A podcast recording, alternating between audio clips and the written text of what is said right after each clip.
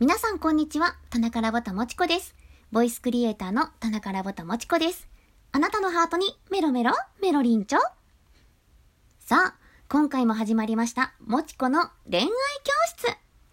ようこそ、いらっしゃいませ。ごきげんよう。今日お話しするテーマは、こちら。年上彼氏の魅力7選。今回も皆様に共感していただいたり、いやいやこういうところもあるよといったように一緒に考えていければと思います。よかったら最後まで聞いてください。先日もお話ししましたが、私、彼氏は断然年上派の人間です。しかも、どれだけ年齢が離れていても、そこに愛があるのならば何も気になることがありません。これは中学生ぐらいからずっとそうなんですけど、学生時代は、いや、それはおかしいんじゃないかとか、周りから言われたこともあって、ああ、私はいけない恋をしているのだろうかとか思ったこともありましたが、年齢を重ねてきて、ようやくそういった見方もされなくなってきました。まあ、もしかしたら時代の変化もあるかもしれませんけどね。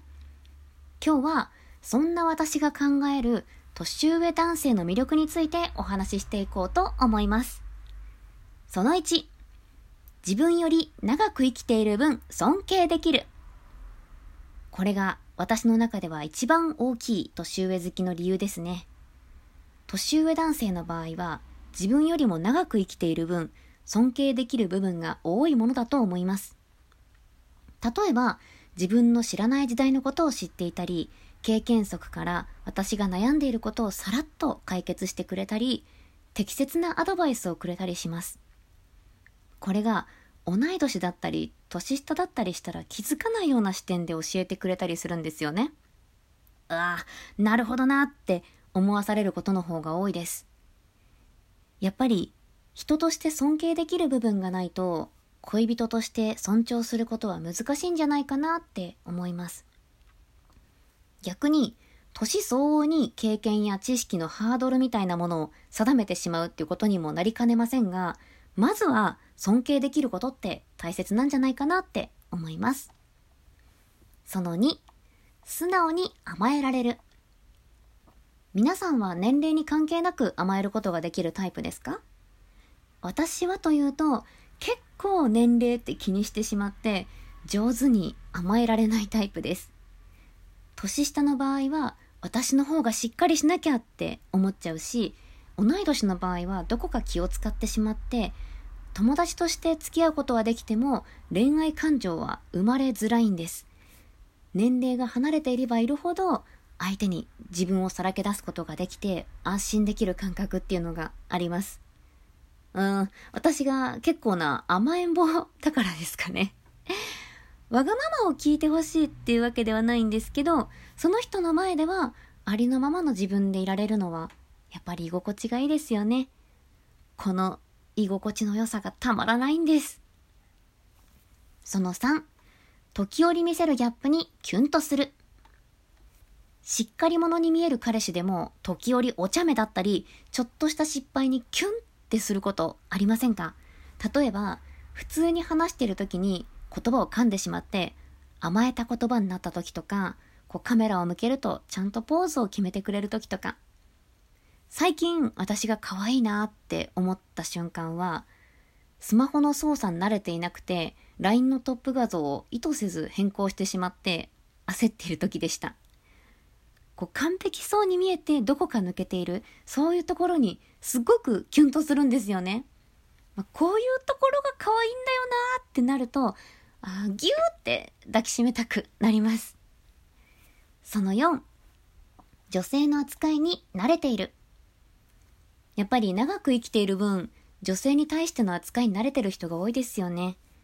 恋愛の酸いも甘いも噛み分けるその魅力は、年下男性や同い年の男性からは感じられないものがあります。年上男性の場合、前にこういう失敗をしたから、これからはこうしてあげようっていうのを分かっている男性が多く、今この言葉が欲しいっていうのを的確にくれたりするんですよね。女性の特徴をよく掴んでいて、その上で女性が喜ぶことをちゃんと知っている、その安心感といったらたまらないですよね。ただ、いくら女性の扱いに慣れてるからといって、他の女性にも同じ対応されたらって思うと、少し心配になったりもします。だから、すごく素敵なその言動は私だけにしてよね。他の人にしちゃダメだよって言いたくなりますね。その後、結婚を意識して付き合うことができる。私、他の収録でもお話ししているのですが、やっぱり年齢も年齢なので、そろそろ結婚したいんですよね。というか、まあ、ずっとしたかったんですけど、なかなかその機会に恵まれず、これから一緒になる人とは結婚を前提にお付き合いがしたいんです。となると、年下男性と結婚を前提にお付き合いをって考えたとき、なんだか申し訳なくなってしまうんです。これは私の感覚なのかなって思うんですけど、年下だとまだまだ未来があるというか、もっと遊びたいだろうに私でいいのみたいな引け目を感じてしまうんです。あじゃあ年上に対してはそういう配慮がないのかって言ったら、ん、もちろんそんなこともないのですが、結婚を意識するのであれば、経済力だったり、精神的な成熟っていうのを求めてしまいますよね。結婚を前提に考えたいからこそ、やっぱり私は年上がいいなと思ってしまいます。その6、声に深みがある。これは私の独特の感性かもしれませんが、もしかしたら共感してもらえるかもしれません。年上男性ってそれに相応した声に深みがあるものなんですよね。こう、声に人生経験が表現されているというか、声から伝わってくるその人の過去のようなものを感じることがあります。声って体の中で唯一嘘をつくことができないものだと思うんですよね。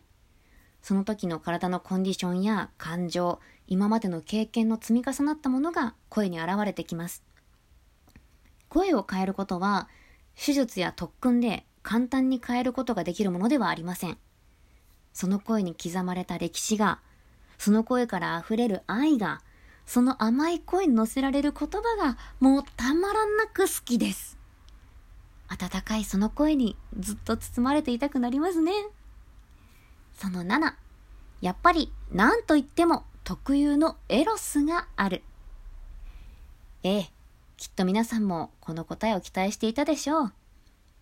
年上男性の色気ってなんであんなにも 魅力的なんでしょうね。ただ微笑んでいるだけ、ただ見つめられるだけでも、こううっとりしてしまうような独特のエロスがあるんですよ。夏場とかに鎖骨が見える服とか着ていると、はあ、ドキドキってしてしまったりします。やっぱり年齢を重ねている分、女性経験も豊富で、あらゆる面でテクニシャンの方も多いですよね。そのテクニックを使われているのか、女心をくすぐられる、あのフェロモンというかオーラというのか、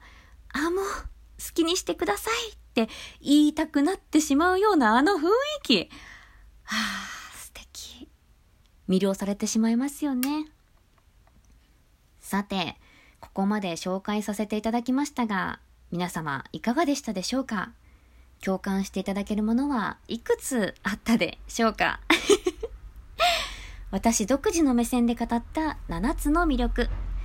ぜひ皆さんもご自身のパートナーの魅力を分析してみてください。素敵なパートナーに出会えますように。今日こんな感じかな。ここまで聞いてくださった皆様ありがとうございます。また皆様にお会いできることを楽しみにしております。以上、田中らぼたもちこでした。バイバイ。